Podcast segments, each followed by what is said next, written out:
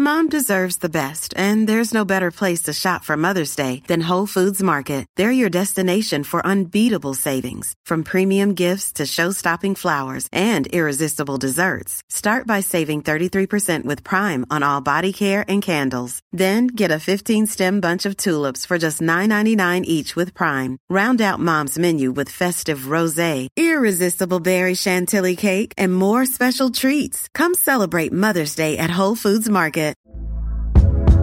Hey there, it's Michele Norris. I'm host of a podcast called Your Mama's Kitchen. When I travel, I'm usually looking for a way to find a taste of home when I'm not at home. And one of the things I love to do when I am at home is entertain. And Airbnb allows me to do that. When I was in California recently, I rented a house that had a great kitchen. And when we were sitting around the table, we were all thinking, we're in someone else's house. Someone could be in all of our homes as well. If you have a home, but you're not always at home, you have an Airbnb. Your home might be worth more than you think. Find out how much at airbnb.com/slash host. Bobby Moore and Sir Geoff Hurst, the Billy Bonds, Paolo Di Canio, West Ham United, more than just a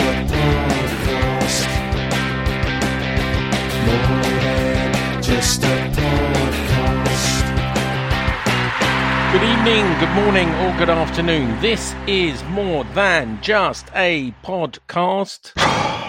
podcast. Season 9, episode 30. Uh, there is no John tonight. There is no George. Uh, they're not boycotting the podcast. They've got a family event uh, this evening. I know someone did write and go, "Come on, John, you've got to come back. We can't just listen to uh, Nigel and Sean bore on week on, week off." Cue So the uh, Godfather they will be back. It's a family Sorry? meeting. I said, cue the Godfather music, family meeting. Yeah. The old Italians. Mm-hmm. Anyway, uh, I'm afraid for the person who did write in, one of our eight listeners, uh, it is just Nigel and myself. So, good evening, Nigel. Where are you and what are you doing? I'm in my living room.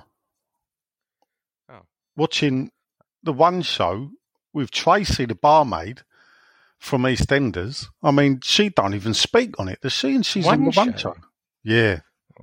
Oh, I don't watch television, so I wouldn't. Well, I what to talk- don't. It's uh, it's it's just I thought I sit in here and I, I ain't got Sky, so um, I just use you know proper channels, terrestrial, I think they're called. So So we got no, we got no game to talk about. We Uh, could talk about EastEnders and the one show. I can tell you what's we going could talk on. about storms. We could talk about Yeah. Storm Ciara and Storm Dennis, but of course, it's not a weather for podcast. No. Podcast. Um. So yeah, we. I guess we look. We we did two last week. Um. We had a sort of, I guess. Well, you did. Well, you had three. Yeah. Or was it four? No, three. It was free. Well, And this is your second Sunday. Yeah, depends what you include Sunday. Yeah, yeah. I include Sundays four. I was going to say you've already had a podcast this week, but it was yesterday, so let's Yeah. count it last week. No, So yeah, so last week, two more than just a podcast. One with Kieran Maguire. Uh, by the way, I, I gave a listen to his podcast, Price of Football. It's good, Very interesting as well. yeah, One of the things he t- I've learned on there, I'm going to send in some questions actually because he does a Monday question thing. Is question. that that question um, that uh, transfer market right Yes, is complete guesses. Yes. That's what he says. Right? People treat it. I was having a row. You know, you are uh, on Twitter today Dave about. You know- yeah, yeah. I didn't About- reading it. and you go, well, transfer market doesn't say that. Transfer market looks at stories in the media, probably even follows stories written by Clarence Hugh, and just tries to make the best guess. But but what I'm told is, it is a best guess and nothing more. They don't have any inside information. I think I've said it on the podcast before. Too many people think transfermarkt.com is the actual transfer market, and that's where Yeah. footballers are get bought and sold. Uh, it ain't people. not. It's just a website. and people are just making it. I mean, they've done well. They've built them. You know, they've got a database on near enough every football player going, haven't they? Yeah. So Look, I, I know that, um, and I, I didn't want to mention his name. You've mentioned his name, but we had a little row like on the thing, and I went, right. and I said, look, unless you've seen, ev- and I haven't, unless you've seen every single contract, how can you be sure, absolutely sure? And I was arguing over this 214 million pound figure.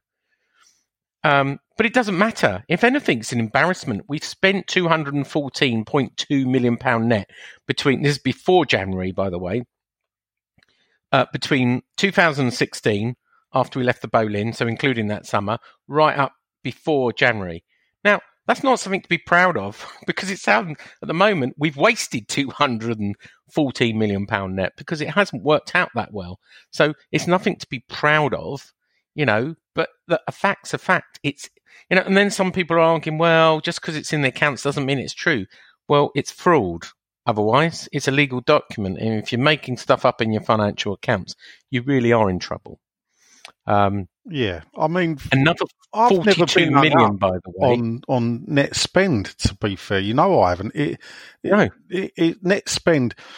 If you're spending a lot of money net, you're actually possibly doing something wrong because the idea of a football club is to try and make the best use of the money that it's got and spending the money that over the top wisely. You, Yeah. you should be, you know, the, the the market we're trading in, we should be horse trading, and that does mean hmm. you sell a couple. And and then you buy a couple. That's the way when Well, we were I successful. don't know. to We haven't it. made too much of it. Forty-two million pound in in January, which has got to be one of the biggest spends. Forty-two But million again, pound in January. yeah, Really? Yep.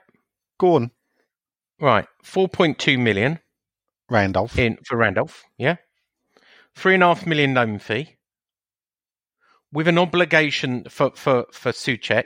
With an obligation to buy, it's come out of Prague now. Not an option to buy, but an obligation to buy. yeah, if we stay in. up. Yeah, Yeah, so that's thirteen and a half million.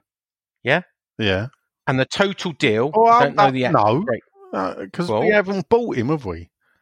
No, but I'm saying if we stay in the Premier League, it's thirteen and a half million pound we've got to pay for him. No, but then that will be shunted into the summer transfer window. All right, but we're we're co- all right. You're right. Come back, but I'm just saying this is the obligation. So we've got come three back- million pounds. Now, now we're, we're up. Well, I'll be the, well, let's say eight million quid. Yeah, and and Bowen, including everything, the whole transfer fee was 22 million. but when you say the whole transfer fee, is that if we win the Champions I- League? No, it's not. No, No. What are the, what are the I've- options or bonuses? I don't know. I must admit, I know the whole figure is 22. I don't know the breakdown, and I'll be fair on that. Some of that will be add-ons. They won't be winning the Champions League. It will be based on appearance and everything. But here's the point, and I was I was making this to Dave Lamborn. You know, no people, um, and, and people are still still surprised where they hear, well, it's not all up front, is it? No transfers up front, apart from Marko Arnautovic, right? Marko Arnautovic was sold to China for 22 million pound, I think it was, if I remember rightly. And the only reason we forced them to pay all the money up front, I mean, it's not true that no transfer fees paid right, up but front it's rare. It is rare, but was we didn't happen. trust the Chinese to pay up, so we insisted all the money came up front. Yeah. But in general terms, in Europe, transfer fees, unless they're small, are paid over a number of years, usually over the, the life of the contract we're giving them. So, you know, three years would be the norm. In fact, you made this point. We hadn't finished paying, uh, we hadn't finished receiving our sums for Randolph before we bought him back again. Yeah. So the interesting figure, which I shared with Dave on Twitter today, was we owe other clubs eighty-seven million pounds. Well, That's how much see, we have the thing, on. We owe you when you say that. Yeah. How do you work that out? Well, it's in the accounts. That's the Oh. figure. Uh, Do you include in the what? accounts. Are you including January's money then in that? No, no, that's before January's money. That's the 2019 money. It do, in fact, here's here's the, here's the rub of the green. It doesn't include any of the summer transfers because this 87 million pounds ran up to May the 31st. So it doesn't include any transfers in in the summer. Right. and it doesn't include any transfers this January. So it's 87 million pounds in the accounts that we owe to other clubs without taking in the last two transfer windows. That shows you how much we've got in tick.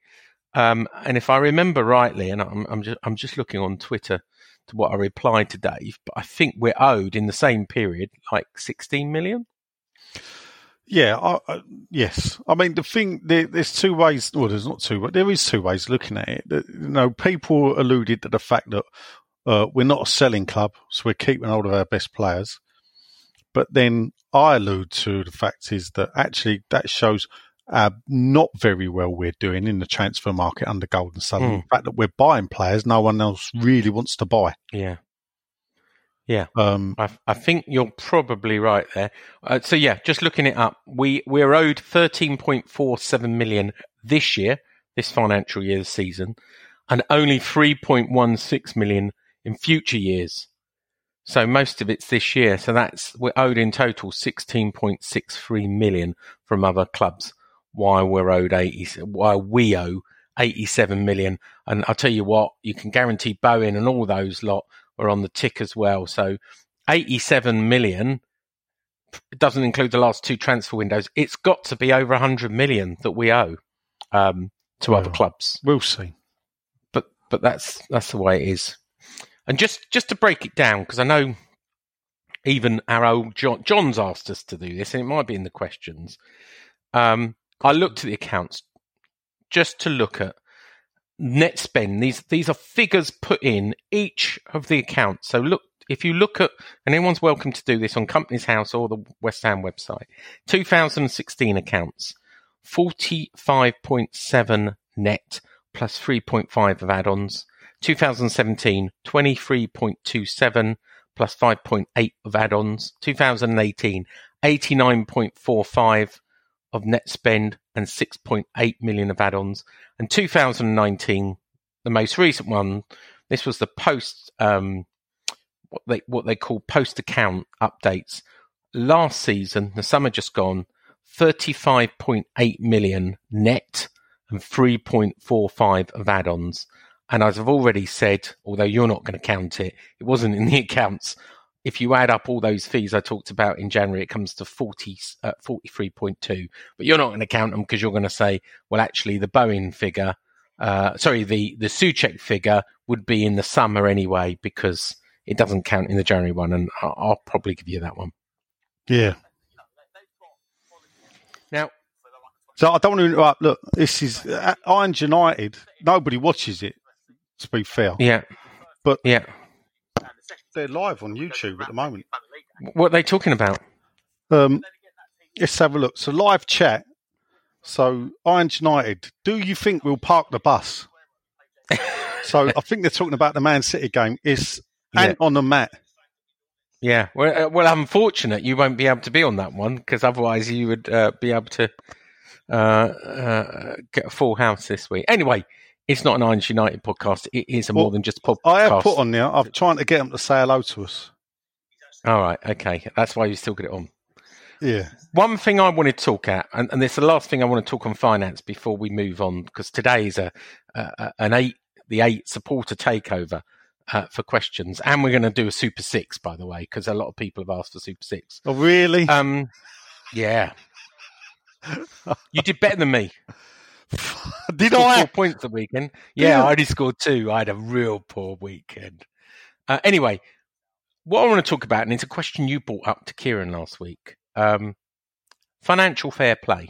Because as you probably know, big news this week is Manchester City uh, have been banned from all UEFA competitions, the Champions League and Europa League, for two years for serious breaches of FFP.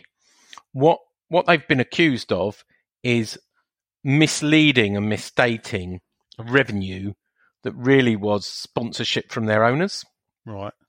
And it's interesting because that's exactly what Kieran was talking about on Everton, allegedly, um, about how they'd sponsored their own ground, etc. So it'll be interesting to see whether uh, Everton are, are investigated in the future.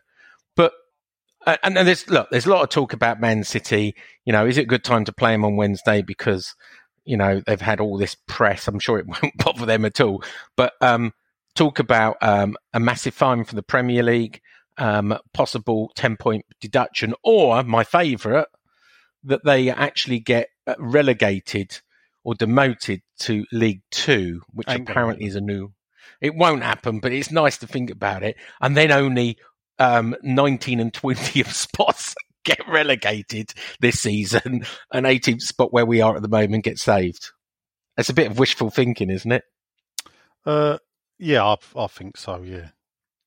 But let me tell you, you asked a question which I think wasn't completely answered, and I want to answer F- what happened to FFP that our board kept on going on about. So I did a little bit of research, and, and, and I was surprised, and it, it passed me by. Premier League FFP, which was never FFP, it was called Short Term Cost Control. So STCC. Remember where you could you could rise the wages each year by like four million or seven percent or whatever, yeah? Hmm.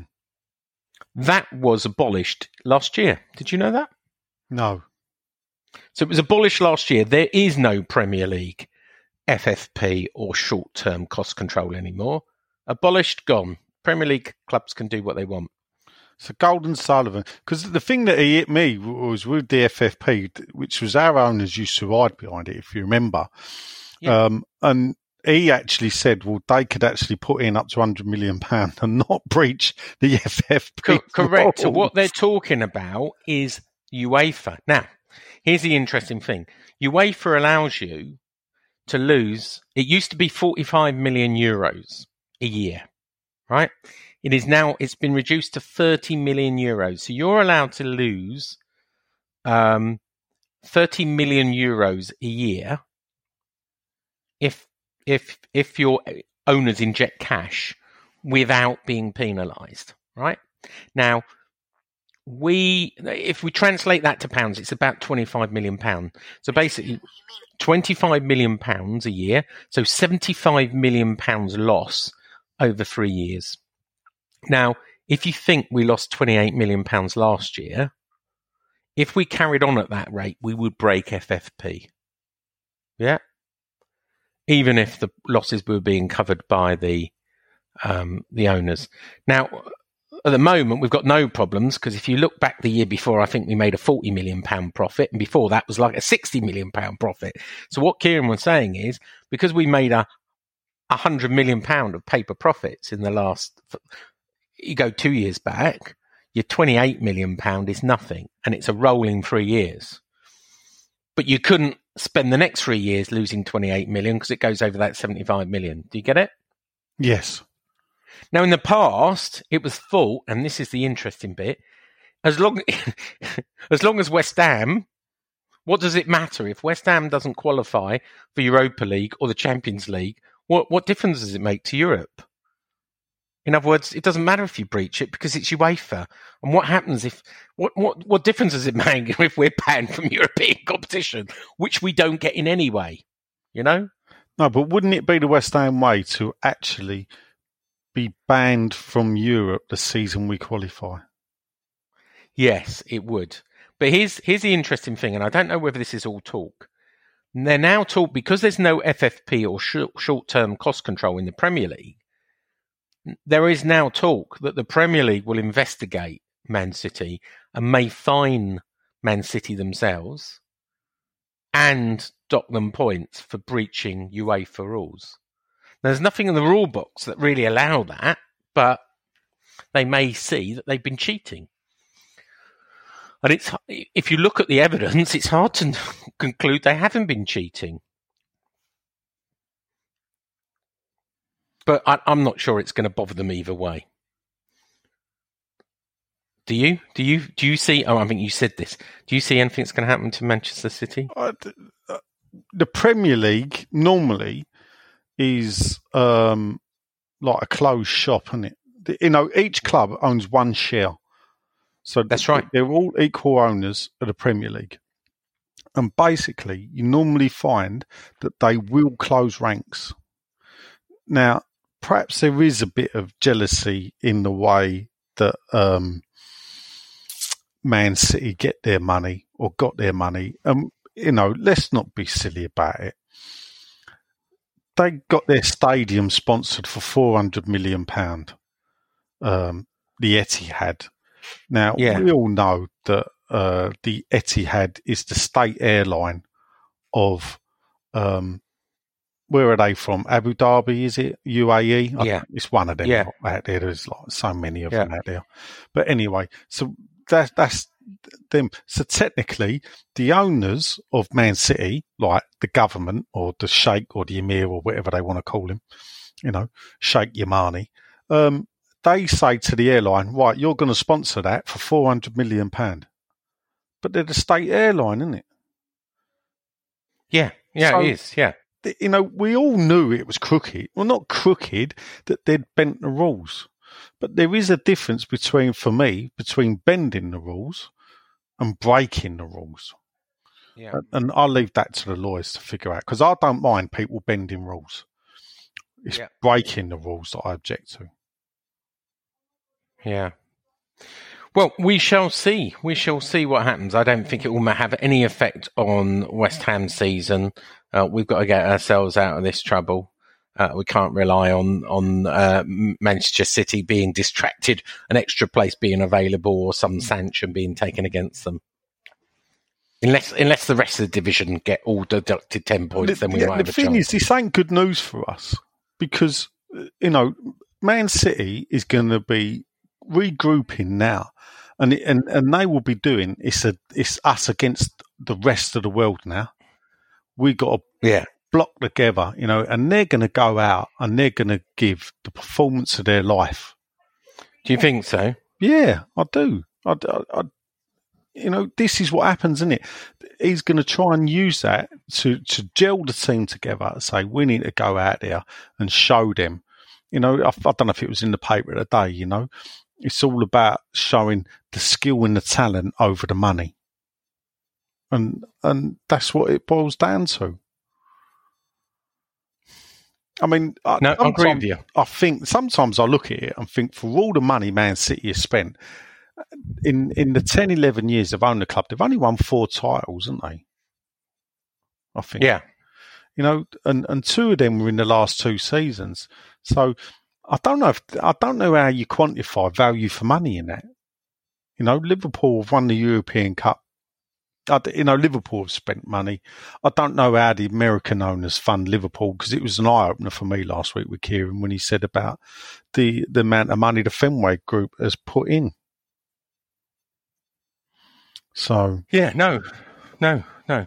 but it, it, Um, it- you know, it it depends as a football fan what you want in it. I see a lot of people saying, "Oh, I Red Bull buy us up." You know, you you flance the story about about the Saudi Arabia geezer who was going to buy Newcastle, but maybe not buy Newcastle, and he might look at us. Or we got the geezer who you called Mark Bolin. I think his name was Mark Bowley. Bowley. Um, yeah, yeah, Bowley. Uh, you know, looking at a football club when you know you dragged up an interview from a year ago, and he was probably talking about Chelsea. September. Oh, September. So last year, but anyway, you know, um, I'd, there's a there's a video of me on YouTube where I go. The last thing I would want would be the Emir of Oman coming in and buying West Ham. You know, I'd rather have Gold and Sullivan over that. Um, the only thing I'd point out is that video's from about four or five years ago, and Sam Allardyce was still the manager, and I think my mind has probably changed now. Who who who uh, raised that video then? Oh, it's just someone. Uh, someone sent me a link to it. One of my mates thought it was funny, and I did point out to him it was. It was Irons View. Do you remember the? Um, I've forgotten that kid's name now. Uh, did Irons View, but yeah, he just thought it was funny. There was me saying I'd rather have Gold and Sullivan than like an Arab owner. Is there anything else uh, we want to discuss about this week? Uh, unless you want to discuss the ongoing protests, I mean, do we cover that? Well, um, I mean, they seem to, you know, um, the the press frenzy seems to be carrying on with Oliver Holt and Henry Winter, etc. Um, I don't know what, what else is there to say, you know, beyond it ain't going to stop, you know. Uh, the OSB are planning to meet next Tuesday. Um, I thought you might be at the London Stadium tonight since you love it so much. Well, we'll see. It's the under 23s against Stoke. Do you know um, that they're unbeaten Yeah, but they're unbeaten in the lower league. in the Division 2? Yeah. Yeah, yeah. So they got relegated. Uh, they have season. got they've played 16 games. They've won 13 and they've drawn three, and they're Yeah, they're playing top the Stoke table. Uh, I, I I did think about going there tonight since we haven't had football for so long. Um, I'm just looking. West Ham are one 0 up as we speak. Uh, guess who scored? Uh, ooh, under 23s. Blimey, a lot of them have been shipped out on loan. yeah, I Um, know, but come on, who's come back? Who's come back? Yeah, What? Um, I don't know. Who has come back? obstructed bow. Obstructed bow. What? Jack Wills? No. No, Go on, tell me. Oh, f- Xande Silva. Xande Silva. All right. Yeah. Do you remember? Well, I know the Oh, name. Right. Yeah, he's he's he's supposed to be the next thing. He's a he's a little attacking winger and uh, can play up front. And uh, yeah, he scored. He's come back after.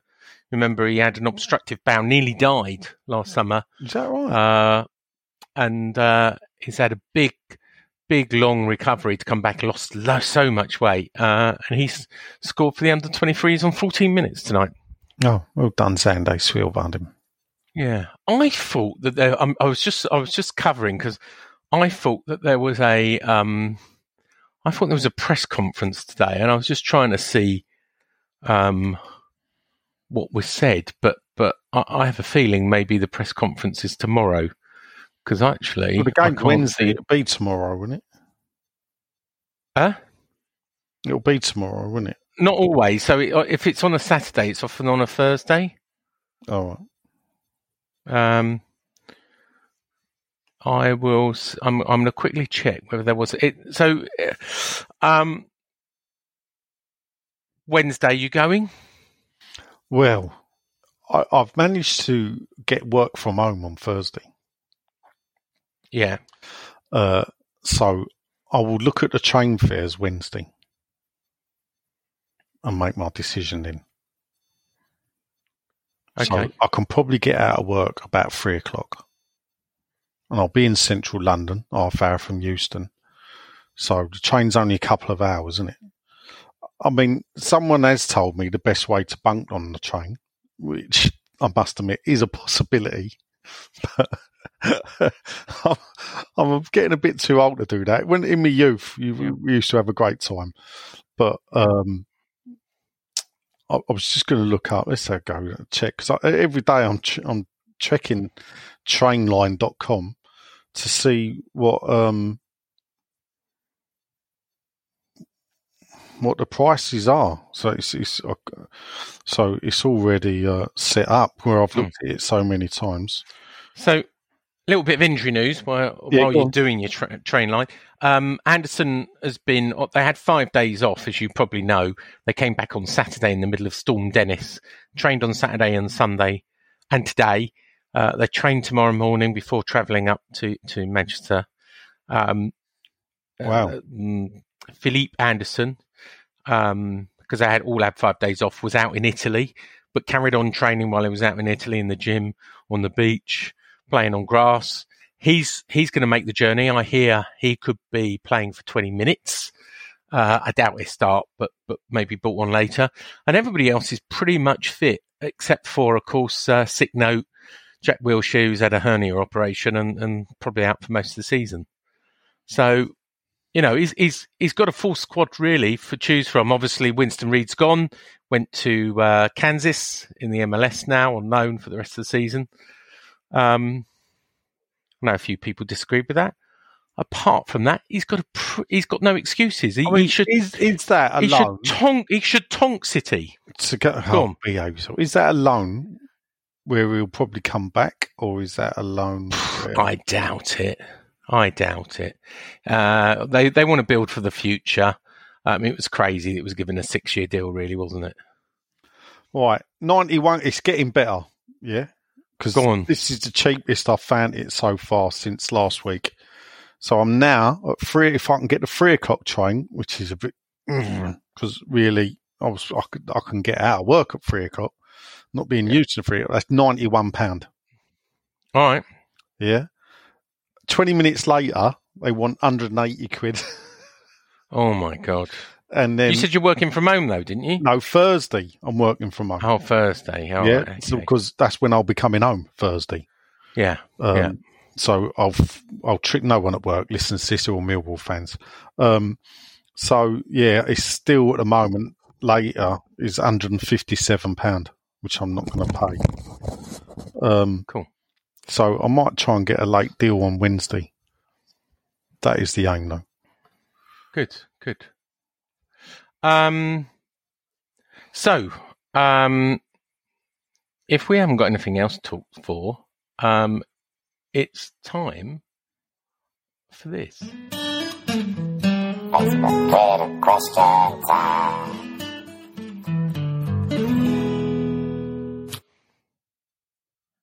Yeah, it's Facebook Twitter question time, where you, the eight listeners, get to ask Nigel questions of fact or statements of fact or rants or blah blah blah. Anyway, Nigel, Right, you've done a good job. Got a job, few. millionaire. We uh, Yeah. we have got a few. Uh, Twenty comments. It says here. wow, Right. So Sean, for a change, asked. Uh, back tonight for a podcast, but no game about the show. Questions, blah blah blah blah blah. With an OSB meeting next Tuesday with GSB, what constructive questions would you ask them to face to face if you were invited? did you like that question? Well, I thought it was a bit wishy washy to be fair. No, Oh. it wasn't. It's it's uh, very Well, very much. Uh, constructive question, as if our listeners are going to come up with constructive. yeah, well, I just thought I'd put that word in know, on the off chance like- would I looked at it and thought, oh, we're going to be inundated with stupid questions. So that's why I put the word in constructive in. Yeah, well, yeah, but uh, luckily they, they were true to form. Ian Gravitt, first up. Great show as always, lads. Do you think a false nine would be a good idea against City and Liverpool, Anderson, Antonio, and Bowen, with Antonio sitting a bit further back? As you know, his tactics are inane. Just wish we'd have a go. Brady out. What do you think? Yeah, why not? False nine. Well, we nine. Well, I mean, look, it's a free hit. Come on, yeah. does it matter? We normally play a false 11, to be fair, because half of them look like charlatans on the pitch at times. Um, so perhaps only picking nine players may, may be a benefit. I'm Not sure, really, to be fair. Um, I mean, yeah, uh, to be fair, the way Haller's playing, uh, even though psychologically, could you imagine if we dropped him for another midfielder? Yeah. You know, Well, let's do it. But- let's do it. I think, we, but that possibly may be better than dropping him for Ajeti psychologically, because if he's dropped for Ajeti, you, you know, Well, you can bring in Bowen and uh, Soucek, can't you? uh, Both midfielders, yeah, possibly. And put um, Mikel Antonio up front. yeah, but the thing is, we've we've done this with Antonio in the past, and he, he, he's always scored most of his goals. Nearly enough, all his goals have come from coming in from the right, not when he played up front. Yeah. No, you have a point. Right. Anyway, next question. Chris Kinch, I would ask them. So he's talking about Gold and Sullivan and Brady here. If they've ever had any regrets about moving the club away from the Boleyn Ground and whether they still feel it was the right decision. So, does the senior source close to the club have any regrets, Sean, about moving the club away from the Boleyn Ground? I, if I'm asked, if if you ask them, uh, you know the answer. The answer they would say is no. They still think it's the long term uh, right thing to do, and I think I probably do as well. What they would probably admit is they've made some mistakes, and it will take some time. So what they would say is, well, um, you know, we we might have done it differently. We might have not promised as much, but we think long term it's still the best thing. You know, over the next ten years or so. Right. Um, I know So- that's a bit of a cop out as an answer. No, because now I will say, what do you think will change in 10 years in that will make the move long term better? Bearing in mind, this is season four. When I wrote in Overland and Sea, I used to say you have you can't judge the move properly until year five to see whether it's been a success or not. Um, you know, it's looking like you know it's not. So what do you see will change in the future if you believe that long term it's still the right thing to do? It, it's got. A, it's only one thing, Right. right? You can't change. Right. so uh, we can talk about the seats, etc. And I, I, I've raised some things on Claret and Hugh today about some information on the seats, etc., uh, which I forgot to mention, but remind me to talk about it at the end. Um, it, it, it's got to be football. You know, we've got to improve. We've got to turn the advantage of playing in the stadium and the extra revenue we get. As as we talked to Kieran, we might not be as high up as the top six, but outside the top six, our ticket revenue, our commercial revenue, pretty much everything, we're number seven in everything except the commercial revenue, which was Everton. And as Kieran explained, it was slightly misleading. So we need to take advantage of those extra 10 or 20 million to actually perform like a top seven club. That's what we've, success has got to be on the So pitch. right, hold up. So therefore, now I will say to you: Are you saying to me that if we finish seventh regularly, that would deem success and make make the move justifiable? I'm saying that if we qualified for Europe, Europa League on a on a regular basis and started then earning the money and filling the stadium every with European games, that would start to make a big difference. And if you look where if you look where um, Spurs were, yeah, before they sold uh, Gareth Bale, and you look at a similar model, you know, th- they've been in Europe for 10 years now. That's the kind of jump we've got to make. They were nowhere before that. We've got a stadium that's capable of taking a lot of people. We've got, you know, You know, you know, some of the infrastructure that actually moves around into something that's come out today, then or this week. Uh, I'll ask. Therefore, should we sell Declan Rice? Yes. Right. Yeah. And I wrote a story about this saying, Oh, I um, I wrote a story saying, and the, the story came from me, by the way, um, and, and a, a very good source uh, that doesn't talk to me very often told me that Declan Rice is available for ninety million pound in the summer, whether we're in the Premier League or not. Now that sounds a lot of money. Going well, who's going to pay ninety million pound? But it's the first time mission that David um, Moyes would sell him, and he said something about two weeks ago, uh, and I've got a transcript from it that was a, an embargo piece with the press, and he said, "Look, he's done this before. This is modus operandi. He sold Lescott, he sold Wayne Rooney because he believes." You can't just, it can't be about one star player. You can sell that star player and rebuild. And, and, and going back to Spurs, that's exactly what Spurs did. You know, Yeah, no, Spurs sold Gareth 100%. Bale and built a team. Now, they got it wrong to begin with because they bought a load of people that didn't really work out, but they sold them again and rebuilt again wisely. And that's when Eriksen and, and the others came in. And, and I think that is going to be the model that selling one star player like Rice can ca- transform uh, a club like West Ham. Hmm. If, if, and this is a big if, if the money is spent wisely and reinvested wisely in young players. if If. well, yeah. No, I, I, to be fair, we don't agree on a lot, but that's something we agree on. Good. Uh, I'm glad. Dodsy's pops his head up Oh, and, says, uh, "I think we have a bit of an affinity with Man City, so we should boycott Europe for the next two seasons as well." yeah, I, I read that on Twitter. He's nicked that. Oi, oi, me handsomes. You've nicked that of someone else on Twitter. That didn't really come out very well, did it? That's very good, Sean. very good. Oh, Ziggy Stardust. He says, evening all. He said, he would be asking, Gold Southern Brady, of course, that despite allegedly being astute businessmen, Why have they failed year on year to take West Ham to the next level? Any business has to have a strategy with clear objectives and markers for success. I'd argue that is a shite. No practical structure of recruitment. He says if Brady was in his business, it would be ashes to ashes for the Baroness. Do you think Yep. that fan pressure alone can be a force for change, or would relegation be the catalyst?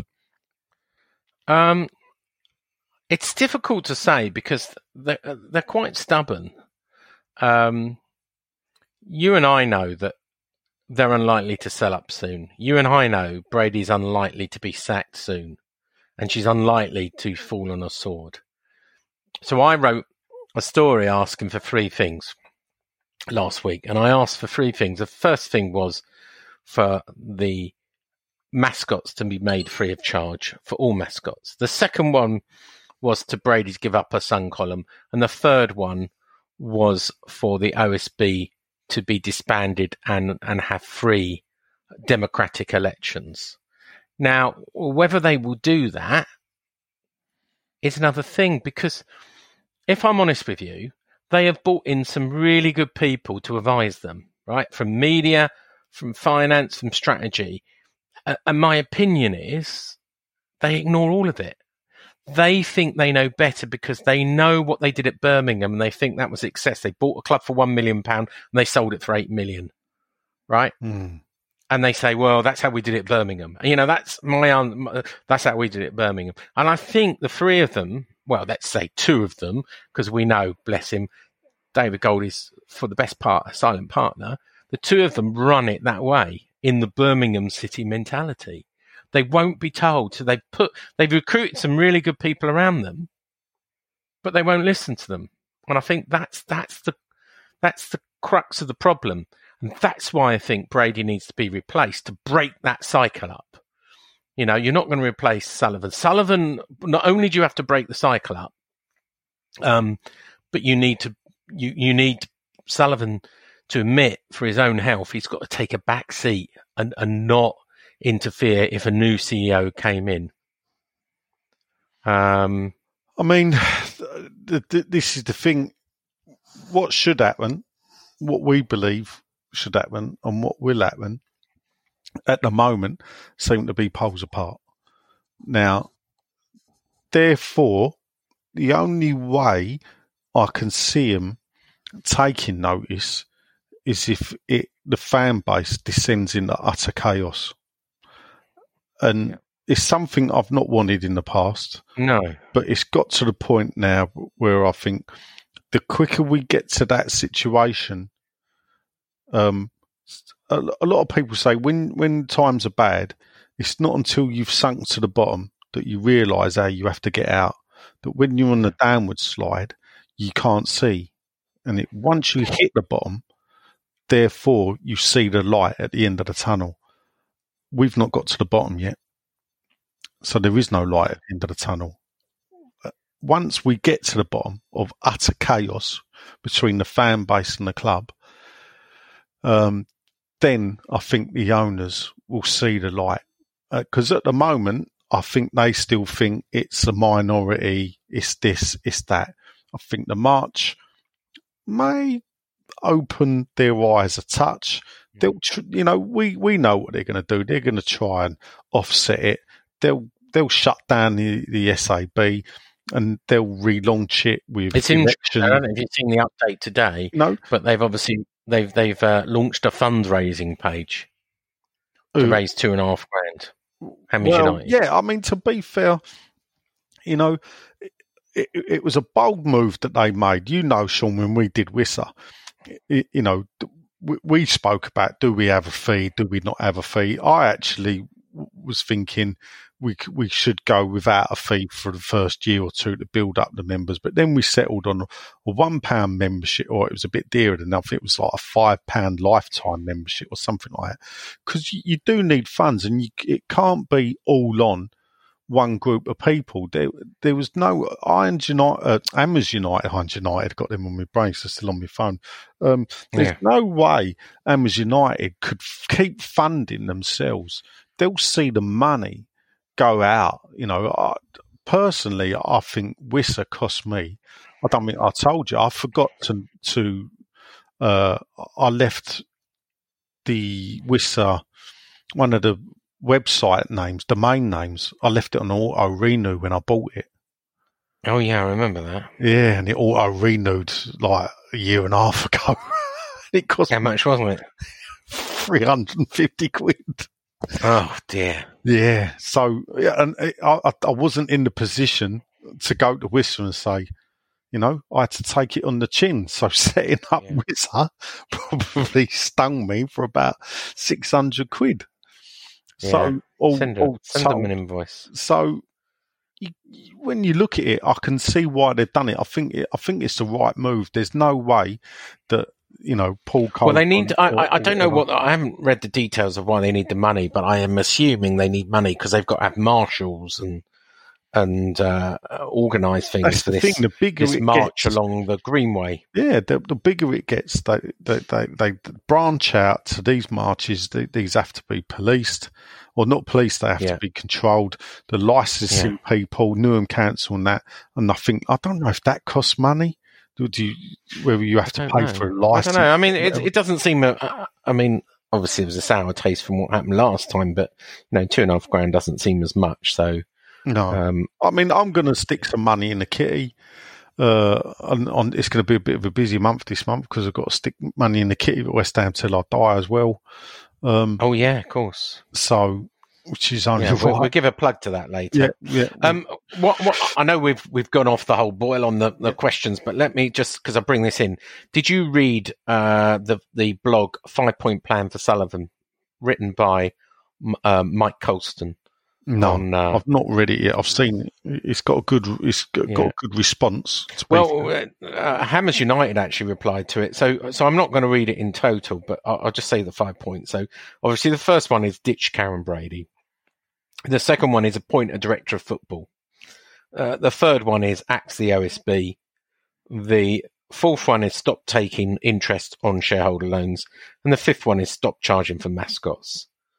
Right. Um, I, I don't disagree with any of those. I, I, I might disagree with some of the words and the harshness of the context, but I don't disagree with that five point plan. no, it it sounds very similar to something. Uh, I don't know what. it, uh, What? that um that was put out. If you remember, By who? not not last week, the week before. Oh, right. Yeah. Yeah. So, um, Hmm. it's, it's a bit hard to really comment on that, really, isn't it? I suppose. I Yeah, don't know. well, I can't um, say, No. well, yeah, it's all stuff that I think is there. Hammers um, United said, What did uh, United say? excellent piece, Mike. Hammers United are of the opinion that Brady and the OSB should go with immediate effect. We understand that process of finding a buyer might take slightly longer, and as you say, there Yeah. are things Gold and Sullivan could do in that interim. Yes. And our friend Canning Town Len said, can't argue with this, pretty much down to common decency. Yeah. Well, you know that that, uh, that is their way out. You know, we we, Mhm. we know that that a lot of this will will will calm down. I won't say go away. It will calm down if they sidelined Brady and brought in a CEO and showed a different structure. Even with the OSB, it's, it's hard with the OSB. David, well, one thing we will say, you know, David Baker got called a traitor on Amers United Yeah, I know. um, Facebook group, and that's scandalous to me. And it, it was quite a senior person. I ain't going to name the person that did it. It was scandalous to call him a traitor because Yeah. he's a West Ham fan with a different point of view. I never called anyone Anyway- a traitor when they had different points of view. no, Uh, it, it's it got to be is. said It wrong. if people from Manchester United, you cannot be going round calling other West Ham fans traitors because if you go that way, Amers United was supposed to be a great unifier against the divide and con- conquer tactics of Gold and Sullivan. Yet when they resort to that, they're they're they're cheapening themselves and doing themselves a disservice. And if it come to that, I think a few people may turn away, and I would probably be one of them. Yeah. Well, we'll see. You know, Well, they've got their OSB meeting next Tuesday if Yeah. it goes ahead. Yeah. Um, Well, I still live in see. hope. You know, I've got I got four or five replies back from, you know, my my email to them all saying, "Please don't go," and they all told me why they were going. Um, Yeah. The leave Anyway, back to the questions. This could be our longest question Well, ever. John, no, I doubt it. We did that three hour show once, remember? John Mansfield, with the City game being cancelled, even though it's back on, I'm starting to forget what it feels like walking into the office after losing. Can we postpone all our games for the rest of the season? The feeling nice, of optimism he had before the City game has faded, and he wonders if Bowen has now spent enough time with our other players to be dragged down to our level. Uh, he said, but joking aside, there's a big few games coming up. Not really a question there, John, but uh, I get what you're saying. Uh, uh, Jazzy Jazz says, I want to ask Nigel, I think that's me. Uh, he's asking a question here. 1981 season, Amma podcast was brilliant. So hopefully you can do a season by season up to John Lyall's last season and perhaps include 89 90 when we had two managers, Macari and Bonds. Well, Jazz, funny you should say that. But yesterday, me and Len recorded 1990 91. So we're not going to do it in season order because I think that'll just be a bit too stale and boring. But there'll be another one coming out later this week. Ed Hughes, mid season break has been so long that the City match feels like the start to a new season. Wonder if we'll get spanked again. He says on the OSB, he would ask if they don't intend to sell, then what action will they make to heal the growing rift between them and the fan base, reminding them that actions speak louder than words and there is no trust for their previous promises. when they, I think I said before, they've got to take a backward step. Um, you know, Sullivan's got to be uh, like gold, a, a sort of silent partner, and, and let a new CEO with a lot of experience take the helm. And, and you know, two two people, one CEO running the day to day, like taking over from Brady, and one director of football, completely looking after recruitment. Uh, rebuilding the scouting network, the recruiting network, and doing what David Moyes wants to do, which is buy young and have a sort of, uh, you know, RB Zitz, uh, Leipzig, um, Lepsberg, is it? I forget what they're called. Leipzig. Um, model. Leipzig, that's it. Leipzig. Dear, dear. Do you remember the David Coleman? Yeah. They used to do. They used to bring a book out every year called Cole, Coleman Balls, and it was Yeah. everything he'd ever got wrong. Yeah. I, I could fill a podcast with We could do that with you, I think. Yeah. Uh, Jazzy Jazz is back again. He's got a question for today's podcast, which is Can we work out why the board never took the risk of relegation seriously earlier and sacked Pellegrini after the Newcastle game? And also, why didn't he bring in any outfield players earlier in the window or sign a striker? And now that Eddie Howe will be out of contract in the summer, will the board change manager again? So, quickly, do you think they sacked Pellegrini too late? No, I, I, I would have probably held on a little bit longer personally. Yeah, I would have Um, held on to the Bournemouth game. Uh, why didn't we bring in any outfield players in the window sign a striker? Not for the want of trying. I don't know. That's Well, bit- it's a manager's choice, isn't it, really? Yeah. and do you think Eddie Howe uh, could come in the summer? No. No. There you go, Jazz. We've answered your questions. Yeah. Uh, the maid Marian. Oh, boys. Uh, One of the owner's regular strange tweets recently. Do you think it's odd with the banning of Manchester City boys from the Champions League that there was no tweet stating that despite not playing for three weeks, boys, West Ham are still a place closer to the promised Champions League place? Oh, boys. One for Nigel, though. Firstly, boys, I do not live in Worcester. It was still a 300 mile round trip, boys, for the postponed City game. A trip I will do again this Wednesday. See you there, Wacky da. Uh, yes, my friend. If the if the train if I can get a train ticket for fifty quid, I'll be there. Michael Levy, a friend, son of Michael Levy, says, Hi all, I think we can sort this board out once and for all. He says, Send Nigel and his missus into the boardroom with two pie and mash each for Gold, Sullivan and Brady and see if they ask for liquor. Any of them ask for gravy, instant dismissal because they're not real West Ham fans as they claim. Anyone without the green stuff gets sacked immediately. Rita out. I like that one, Mike. And I'll even throw into the mix that if any of them ask for a vegetarian pie, because no, we don't do vegetarian pies. We are traditional pie mash. there you go. Do you do halal? Oh, I, I say hello. You know, when customers come in, hello, would you like to be served? Hello, what would you like? That's about all you're going to get out of me. Uh, and not uh, what's what else is from vegan? Um, um, what's down from vegan?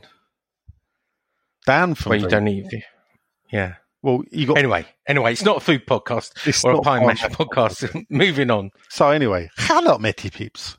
Hi, Belinda. I would like to ask, what's the plan? As for the life of me, I cannot see what they're trying to do anymore. From a football or the commercial perspective, it's uh, like Eddie Tooney Town. He's uh, looking forward, peeps, to normal service resuming on the Wednesday. Us playing like, well, I don't know, and losing probably the 4 0. She's a loving the show. We kisses. I really enjoyed the extra podcast on the finances. Very interesting. There you go. She didn't really ask a question though, did she? I did say statements of fact, and that was a statement of fact. Oh, did you say statements of facts? Yep. Ron, rants, statement of facts, Oh, yes. or so, questions. So you did. Beg Yeah. your pardon. it was a statement. Well done, Belinda. It was a criticism. statement of fact. Yes, I take that criticism back. Uh, Paul Oakley, he would ask the GSB if there's a plan to leave a legacy to their children. God forbid. Then what are their plans on making that not a poison chalice? He says, as a parent, there's no way in the current condition of the team and also the board versus fan rift, I'd leave something so toxic to my children. That's a good point, to be fair, isn't it? The most successful clubs are the unity between fan club and board.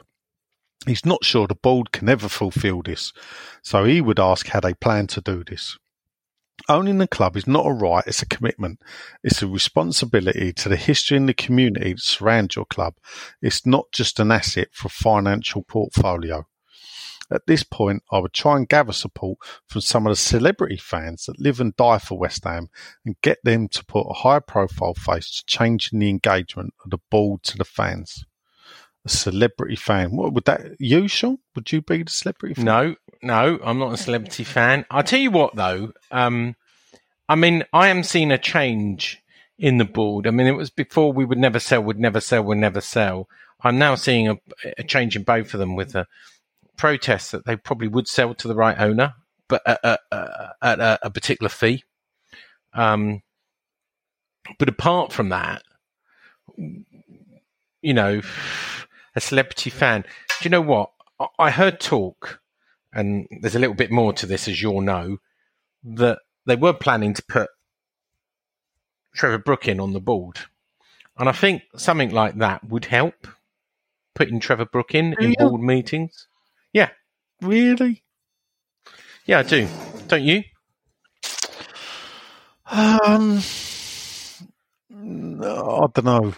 Actually, I, Trevor's been there before, so I know he has. I, I, I don't get. You know, I, I'm not saying he's not a fan because obviously he is, but as as an It's just we were promised player- a fan on the board. It doesn't look like we're going to get it. So yeah, but then if we're not going to get a fan on the board, a fan on the board, not someone that used to play the club, play for the club, and has also been a director and has been involved with various And a manager. ownership, I'm the manager. yeah, manager, and been involved in various other ownerships.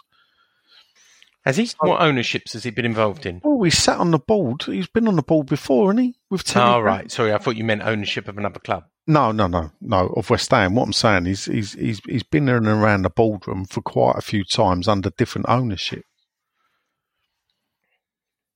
You know, Okay. Anyway, moving on. Got to do Super Six yet? long time, yeah, long time listener, and he don't get to post a lot. So luckily, because you posted it early, Sean. Oh, Taffy Yeah. Wallback is back. Oh well, welcome back, Taffy. Well done, Taff. Uh, I hope you're in quarantine though, because I'm pretty sure he's in China.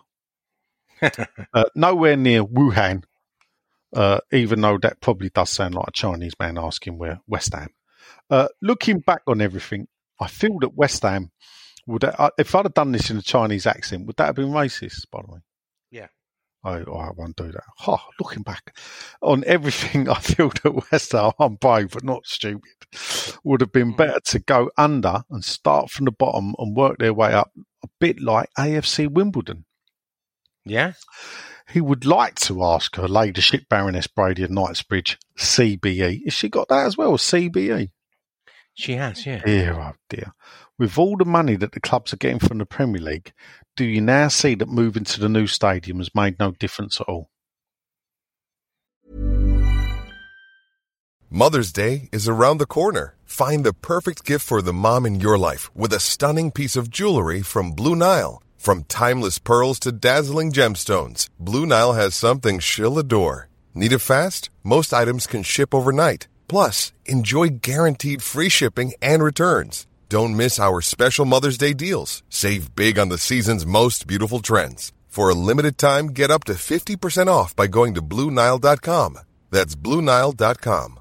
Mom deserves the best, and there's no better place to shop for Mother's Day than Whole Foods Market. They're your destination for unbeatable savings, from premium gifts to show-stopping flowers and irresistible desserts. Start by saving 33% with Prime on all body care and candles. Then get a 15-stem bunch of tulips for just $9.99 each with Prime. Round out Mom's menu with festive rosé, irresistible berry chantilly cake, and more special treats. Come celebrate Mother's Day at Whole Foods Market. Hey there, it's Michele Norris. I'm host of a podcast called Your Mama's Kitchen. When I travel, I'm usually looking for a way to find a taste of home when I'm not at home. And one of the things I love to do when I am at home is entertain. And Airbnb allows me to do that. When I was in California recently, I rented a house that had a great kitchen. And when we were sitting around the table, we were all thinking, we're in someone else's house. Someone could be in all of our homes as well. If you have a home, but you're not always at home, you have an Airbnb. Your home might be worth more than you think. Find out how much at airbnb.com/slash host.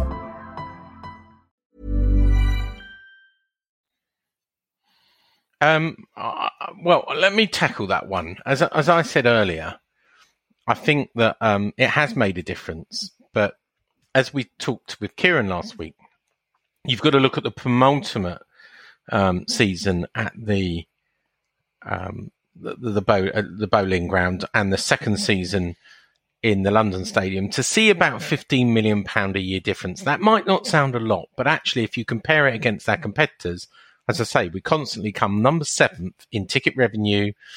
Um, and all the other things, sponsorship, etc. We constantly score the next best um, outside the top uh, top six. What we do with that money, that extra fifteen million pound a year, is more important. It might not sound a, a lot of money, it compared with the TV money, but everybody gets the TV money now, as you pointed out. So you've got to make that extra fifteen or twenty million pound a year uh, go further, and then you get in Europe and you get money from Europa and then you push on, hopefully, like what Spurs have done, uh, to get into the Champions League, and that's where the big money comes. Um, look, I don't think the current owners are going to inject any cash. The last time they injected cash was 2014 during relegation. So they injected cash, 52.5 million during 2011 2014. They've been taking interest ever since. Uh, the, the only extra cash has been in, injected by Tripp Smith in 2017, so that's three years ago, 9.5 million interest free. Interesting, you mes- mentioned AFC Wimbledon. I don't know if you know, but they've been running a bond scheme. I was tempted to invest money. Do you know about this bond scheme? I do know about it. Yes. Because I used to be a Dons Trust. I work in Wimbledon, by the way. For those you don't know, I work in Wimbledon. I live, I I live a, you know, I, I could walk to Plough Lane. You could one. Uh, um, yeah, and I often do go to to Wimbledon lun- in my lunch hour and, and can get there really easily. Uh, they they look to they're um, as you know they're, they're trying to raise money for their stadium and they got they're a fan owned uh, club and they wanted to raise five million uh, by Valentine's Day. I don't know. Did they achieve it? By the way, I don't know if they did. I f- they they had, they had to it a certain figure. They were a bit short. The last I knew, they were a bit short with one day to go, but they were la- banking, to coin a phrase, on a last minute rush to make it. Now, I haven't Yeah. seen today actually what the update was. Um, so it, it, it's a brave thing to do, Yeah, but in a way, I can see why they've done it. They need to get back to Wimbledon. So their bond So- scheme was. Oh, yeah. Here's an update. Here's an update. At 11:30 p.m. This is from their own website. 11:30 p.m. on Valentine's, the figure stood at 4.2 million from the 5 million, so they're 800,000 short. That's not bad though, is it? To be fair, Not bad. Now, interestingly enough, last week, slow news week, I wrote I wrote an, a story about whether a bond scheme, and, and I like to go bond scheme's got a bad connotation with West Ham, but maybe call it crowdfunding because that's what it really is. Would work at West Ham because I don't know if you know, but Norwich City did this. So did Stevenage. So Norwich City uh, raised, uh, I think, five million pounds to invest in their um, um, training facilities. And what they did was, and I, first I'll, I'll tell you how AFC. AFC, by the way, you can invest a minimum of thousand pounds, right? And you can get up to four percent interest back on it. But guess what? You can choose less. So if you're a big fan and you want the club to save money, you can choose one percent interest. You can you can choose whatever interest you earn, anywhere between one percent and four percent being the maximum, which is quite clever and you can loan money for five years, 10 years, or 20 years. Now, going back to Norwich City, Norwich City offered a bond last year to raise money of 5%, which is quite generous. So you get 5% interest on the money you lent the club, plus an extra 3% credit to spend in the club shop. So you get 8% return on your money.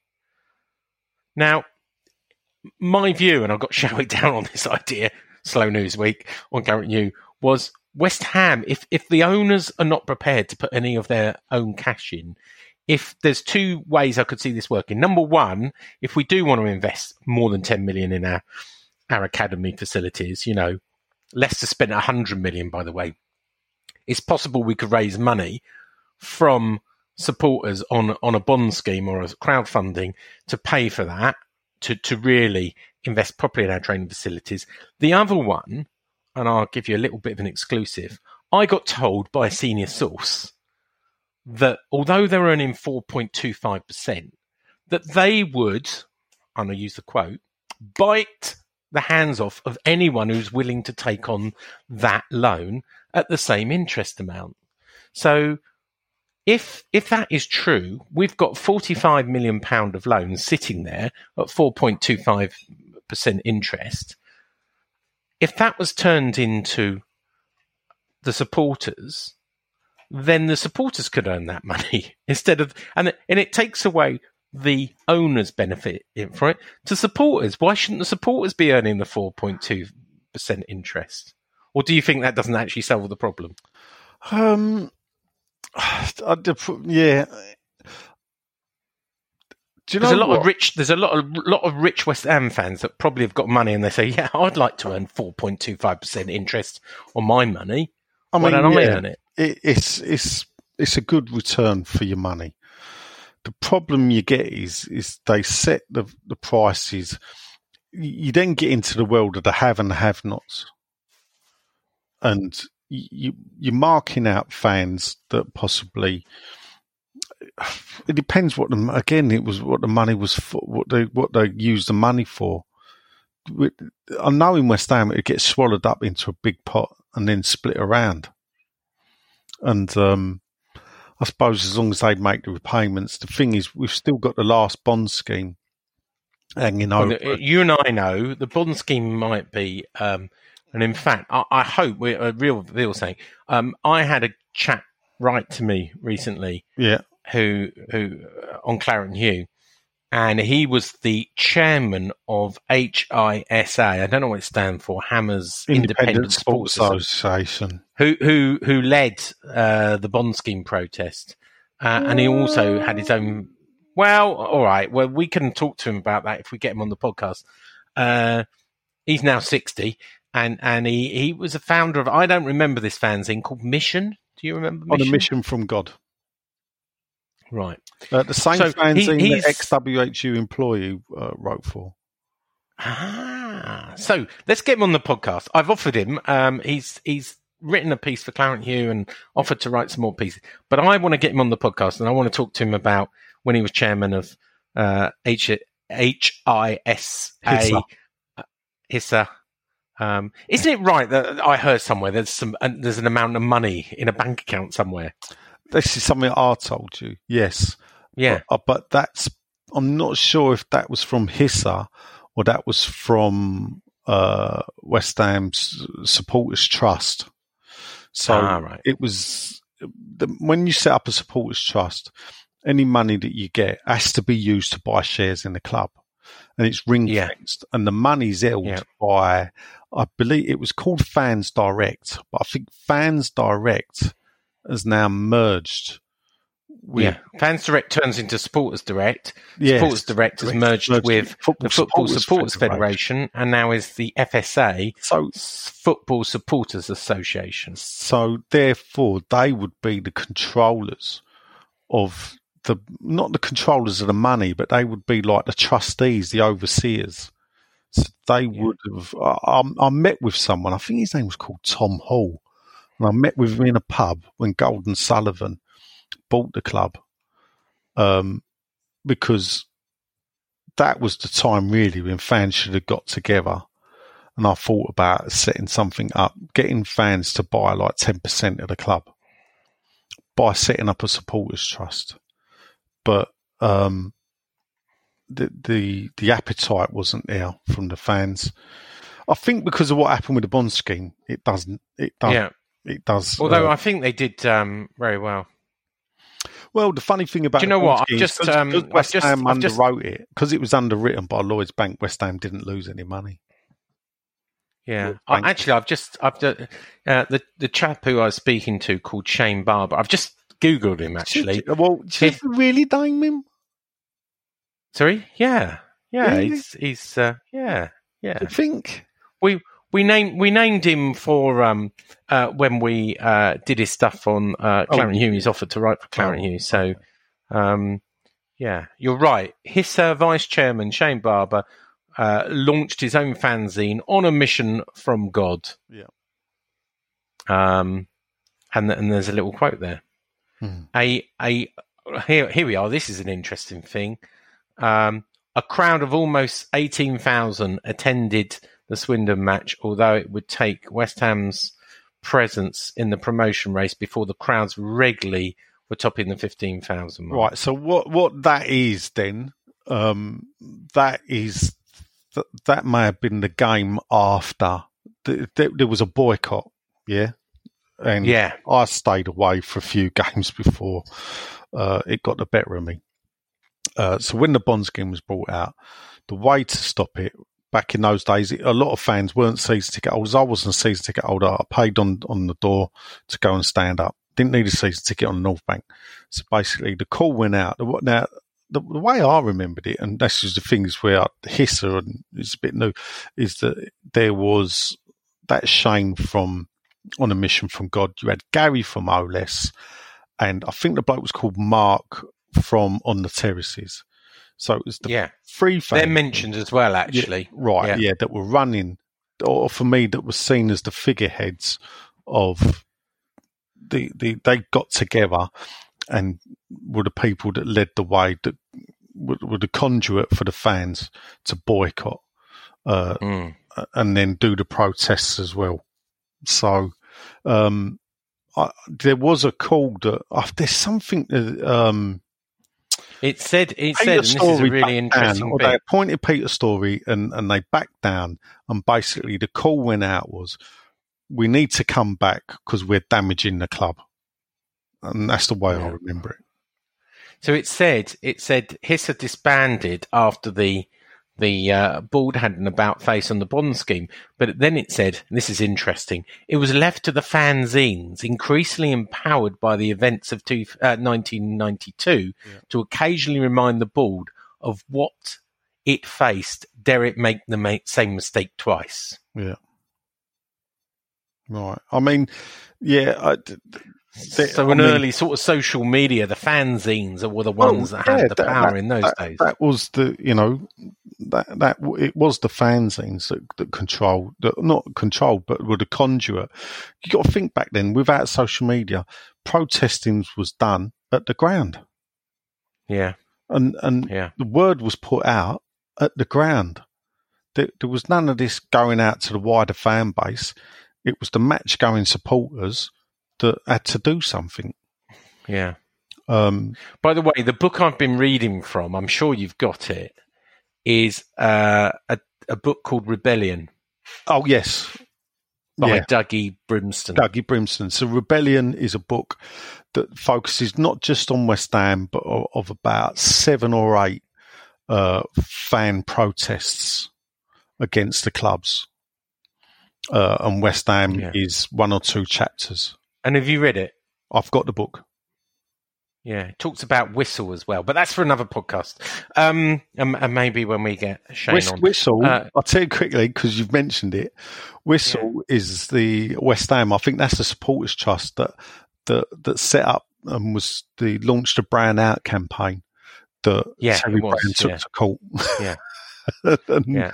and the, They the- they sued it. Yeah, yeah. It does say it says a handful of businessmen um, businessmen launch Whistle, a half-hearted attempt to force out the board Yeah. and persuade a new consortium to buy them. Does that sound familiar?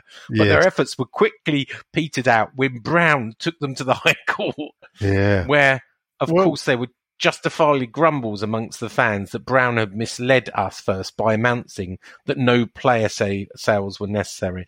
This sounds very familiar. Well, yeah. History you know, itself. this is the thing. You, if you don't Legal learn- letters after forcing the board. Yeah. Legal letters. Hmm. Hmm. Yeah, that, well, legal letters. I mean, the, the- story I've heard is that you know a couple of them could, were, you know, the chances are they could have lost their houses. Yeah. You know, this this ain't you know a slap on the wrist. This was proper financial ruin for the people at Wissa. Yeah. Yeah. Anyway, uh, maybe that's a Claret and Hugh's story at some point. Anyway, let's get back to the questions because Right, next up, we, we've we've whittled on Yeah. for uh, an hour and fifteen minutes, and we're not even halfway through. well, we are Paul Turner. I'm sure we are. Why ain't Amers United doorstepping the OSB meeting next Tuesday? Great opportunity to get in front of GSB. Um, and when Paul's put that on um, Amers United, he got a text, he got a message back saying, Paul, you've got a DM from one of the committee of Amers United. So what's this space? Saying what? I, it just said you got a tech, you got a DM. So obviously, uh, they didn't want him talking about it publicly. Yeah, be be nice. Yeah, Stay classy, I think, is what Hammers you say, uh, Yeah. United say. Stay classy. Right. I, look, I think it would be wrong to, to doorstep uh, the OSB members going to the meeting if it happens. um, I, I, Keep it classy. a protest done the right way.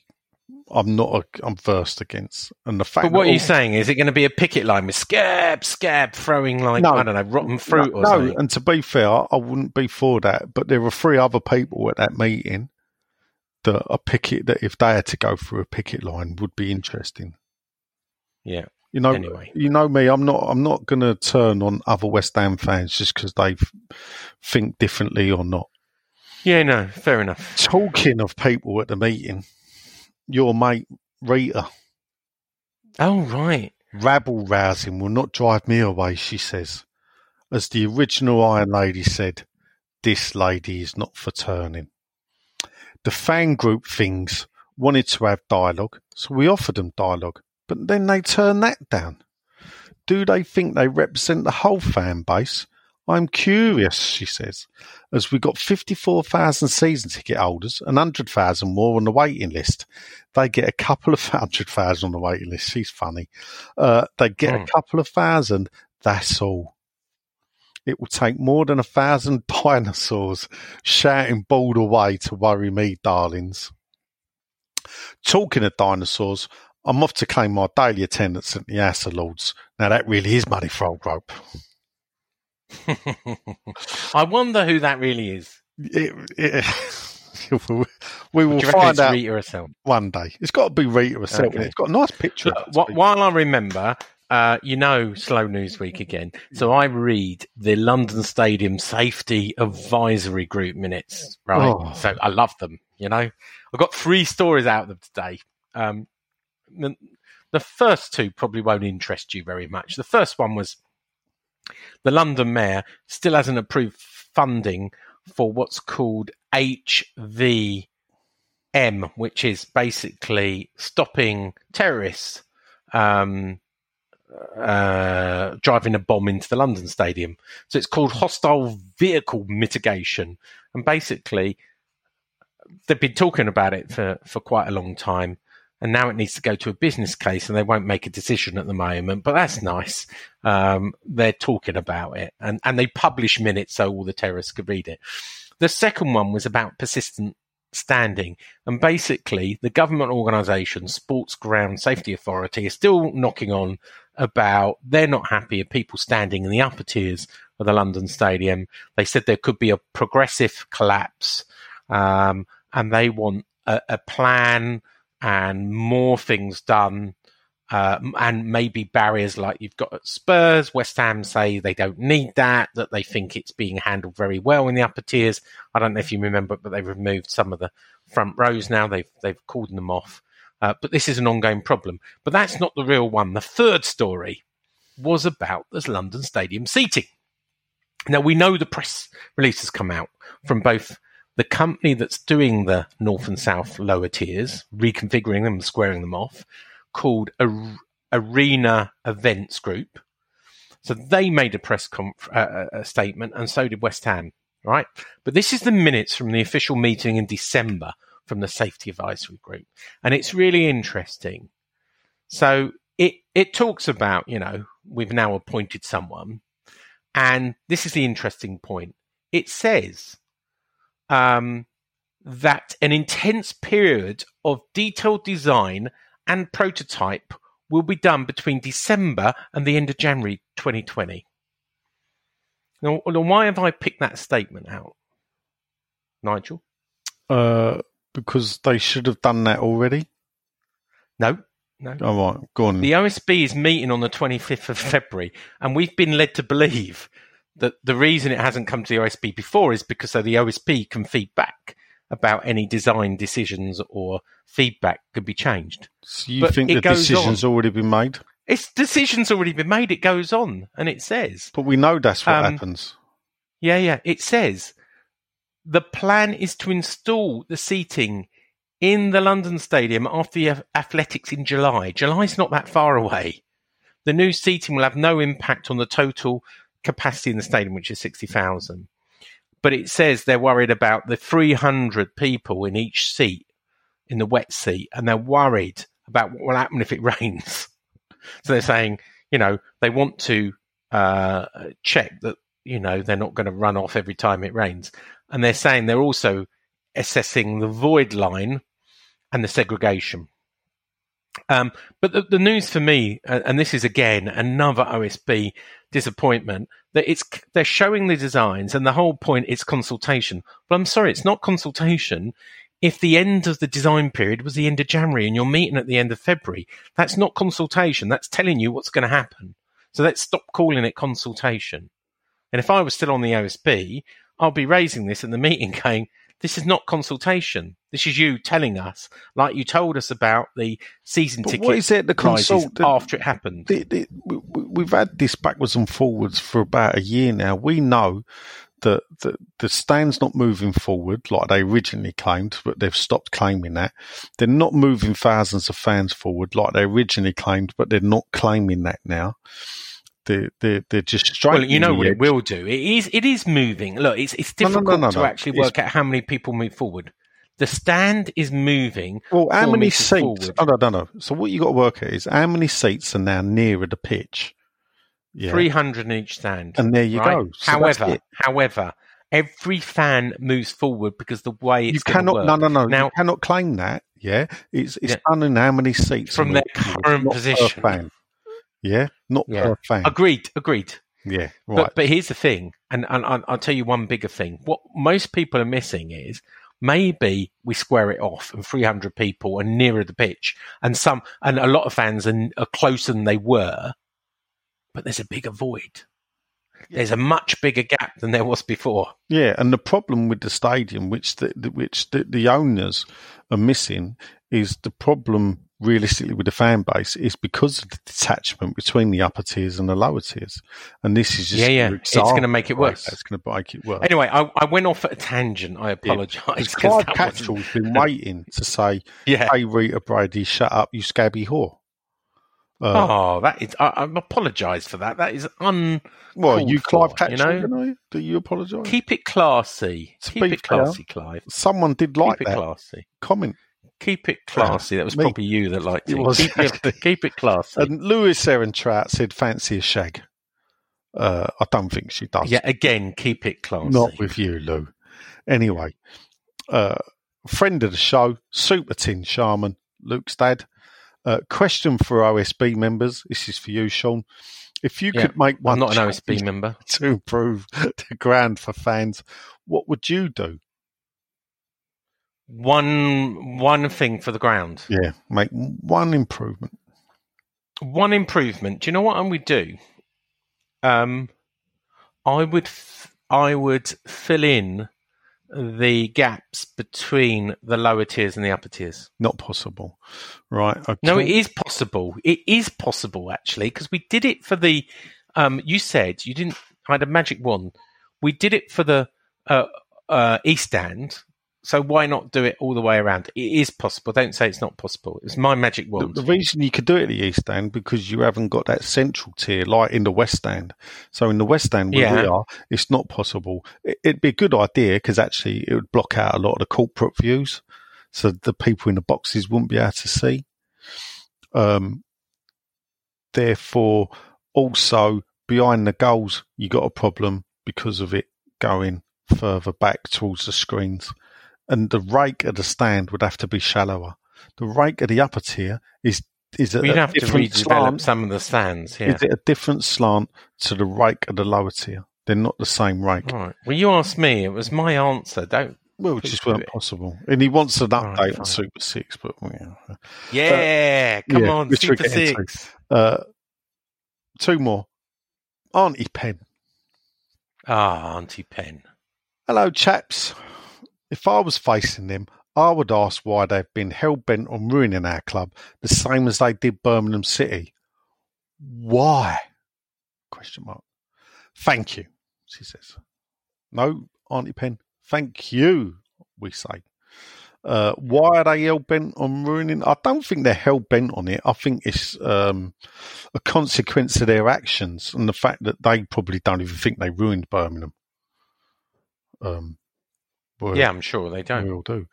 And last up, not the best till last, but it's still it's all right. My handsomes, it's Dodsey back again.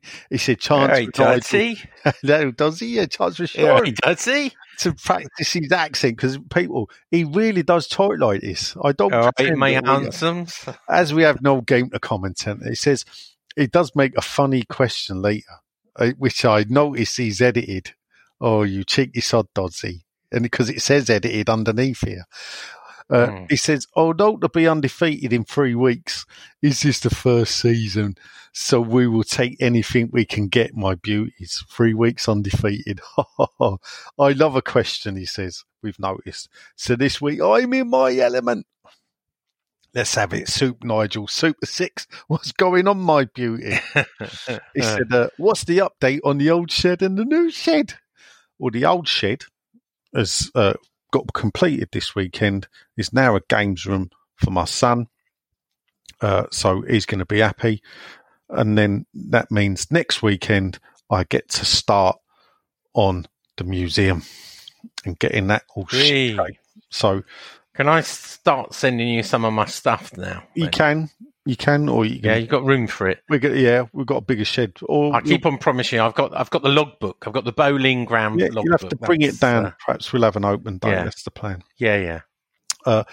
He said, What was the overriding thing you got from the podcast last week about the accounts being summarised? Who's he asking? You. What did I get from it? Um, well, someone said when you let Kieran get a, w- a word in edgeways. Um, No comment. I, we could we could have filled two three hours with Kieran. I promise you. Um, what did I get from it?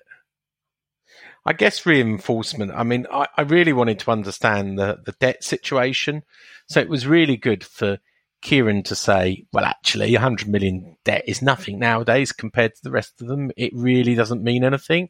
Um, you know, if you're a 100 million pound in debt, uh, that that's probably the biggest amount for me. And you know just saying well actually comparing up because sometimes as i said we're in a bubble. I, I i feel that i've got a good handle of west ham accounts but sometimes not when compared. And i think what kieran did was give the context of how we compare against other clubs like uh, everton. So I, I think that was that was the the takeaway for me All right. what do you take away from it Uh, uh, for me, the FFP was a falsehood by the owners.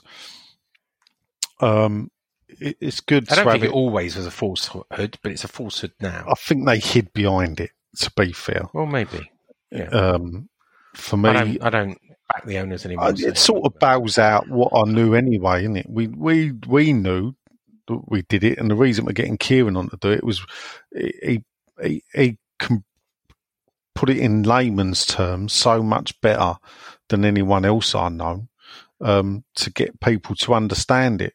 You know, the financial people. You're a bit of a financial person. I ain't. You know, luckily I've got an accountant friend that he can explain it to me. Um, and obviously I'll get you explaining it to me as well. Yeah. Uh, Dodsey, By the way, update on the uh, under 21s. Yeah. Um, it's now 2 1. Stoke, Stoke did draw level, um, but uh, I don't know his second name. Sean has struck on the 64th minute to make it 2 1 to the under 23s at the London Stadium, and it's now uh, 68 minutes gone. Great, brilliant. Well done, under 23s. Uh, Dodsey says, Do you all agree now having the brand new carpet laid down was a load of old bollocks? No, I think I think uh, it, it helped in a little way. I don't. I can't imagine it being green again. The players use that as an excuse for playing shit, as they're still shit with claret carpet, which is true. I mean, come on. Yeah, on. I know that, but but You know- look, if you had a choice, if it doesn't make any difference to you, claret carpet or green carpet, which one would you? No, go yeah, for? it looks Forget- better with the claret carpet, but let's get this Yeah, exactly. right. Yeah, Karren Brady wanted green carpet in the first because she thought Yeah, of course. hide the And then she changed her mind. Yeah, and then it got proved.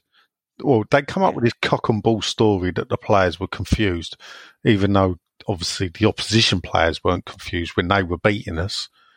And the fact that we played there every week, surely it should have been better for us rather than the opposition. So we all know it was bollocks. And he finishes Anyway, when will you have, have ex WHO employee on your program as promised? Yeah, I know we had half an episode with Nige, but it'd be good to see and hear from him on your podcast. yeah, we will get him on. Um, we've got a better technology that we use. Look, it was my fault. I used another technology called Ringr, and I didn't record my soundtrack, which sort of meant you know, we recorded for an hour. It sort of it was meaningless because all my questions, and interactions of ganging up on Nigel just didn't work. Yeah, it was So funny. well done for Nigel. You two against me, and I managed to saving 23 minutes was great. We now have a new technology to record on Skype. So the next time we get ex West Ham employee on, we'll get John on to even it up or, or George. Um, and we're, we're doing our special. And, and Um, edited that because originally he put, "When will you have sex, employee?" on your program, yeah. which baffled Freudian me when I read slip. it earlier, Dodds. Uh, Right. but I Is that it? Read it, and that is the end. Unless there's any on Twitter. Well, I haven't got. I, I uh, moved rooms because of background noise in this house, um, and I've left my phone. Do you want me to quickly look? Yeah, why not? Yeah, why not? Go on, you Phil. You you're good at that. Go on. Uh, what other news? Let's have a look at what other news there has been this week because it has been a bit of a slow news week. Um, we've talked about uh, the London Stadium. Uh, we've talked about injury news. Um, oh, li- little plug here for our friends at Blowing Bubbles. So, Blowing Bubbles um, ha- are celebrating their hundredth edition. In fact, David Blackmore, the editor and founder of Blowing Bubbles, was going to be on uh, the podcast tonight, but unfortunately had to work late, um, so he couldn't be on.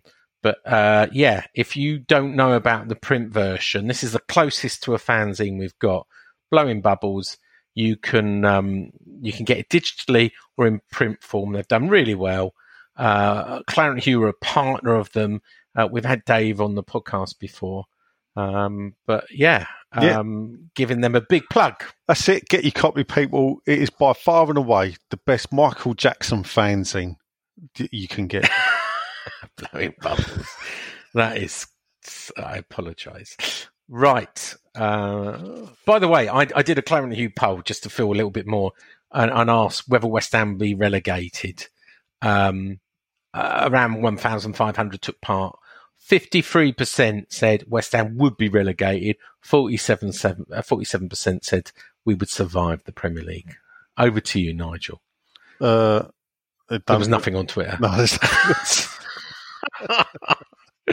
right. Uh, Super Six. oh, Come on. I haven't got it in front of me. Where are you? here we go. Where are you? Right, what do you want? Just tell us where you are first. Let's start at the end. All right, let me look because I haven't looked for ages. So I'm loading it up now.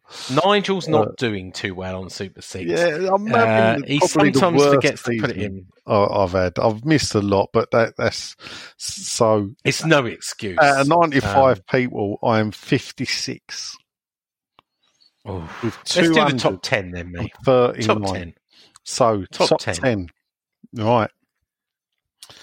In 15th place is Lewis Greenwood on 303, the same as my friend in the North, Mr. Liam Tyrrell. That's why I started at 15 All to get Liam in. 303. Yeah. David Jones is 12 on 305, joint with Mark. What? What you say? Martin Samuels, is that the journalist? He's only on 308. Moving into the top 10, it's only the Pontiff himself, Mr. Simon Pope, one time winner, 310. Jeff Smith on 311 at 9. Up to 8 is Phil Walker, friend of the show, still waiting for his photograph. 312. We like Phil. Adam Darlow, Darlington on 324 sits in seventh. In sixth, don't know who that is. He's got 329 points though, and he's got a big head. Uh, I thought it was fifth. I thought it was fifth. Oh, you're six now, 329. Oh, no. I've gone down to six. I had a poor week. I only scored four Into the points. top five, Ian Lynch on 335. Fourth is Dave Nicholson on 338. Third, thanks for asking, Super Tim Sharman, 339. Ah. Second, it's our friend, old Keith Milton. 341. Keith does keep reminding me in the supporters club. Yeah, I know. I know. Well done, Keith. and top of the pile from EastEnders himself, it's old little Kevin Fowler, Martin's brother, on 359.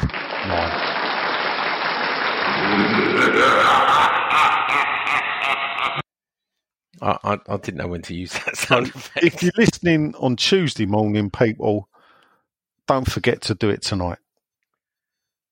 Yeah, yeah. 'Cause it's chat tomorrow night. Yeah, well, Right. Well, uh, we've been going since we've got not a football game to discuss. We've been going for one hour and thirty six minutes. You, you Um, bleeding interrupting. Anyway, um, we've got two games. I don't know. Are we? I'm not sure we're recording next Monday because Well, obviously can't we're be, can playing we? Liverpool. got Liverpool. We'll have to see if we can do later in the week.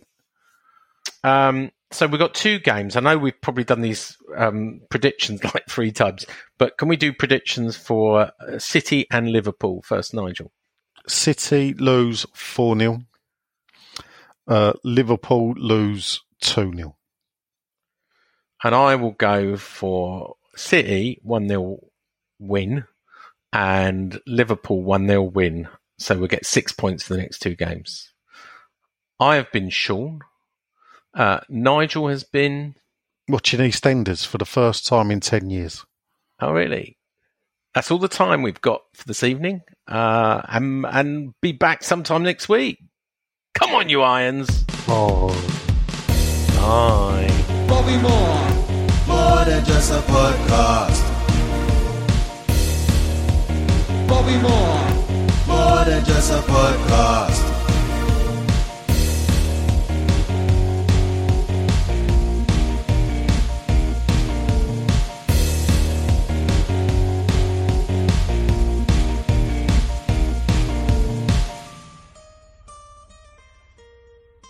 Wankers. Fucking embarrassing. Waste of our time. Fucking waste of our time.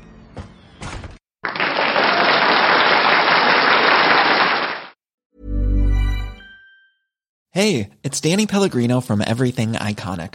Ready to upgrade your style game without blowing your budget? Check out Quince. They've got all the good stuff shirts and polos, activewear, and fine leather goods, all at 50 to 80% less than other high end brands. And the best part? They're all about safe, ethical, and responsible manufacturing. Get that luxury vibe without the luxury price tag. Hit up quince.com slash upgrade for free shipping and 365 day returns on your next order. That's quince.com slash upgrade.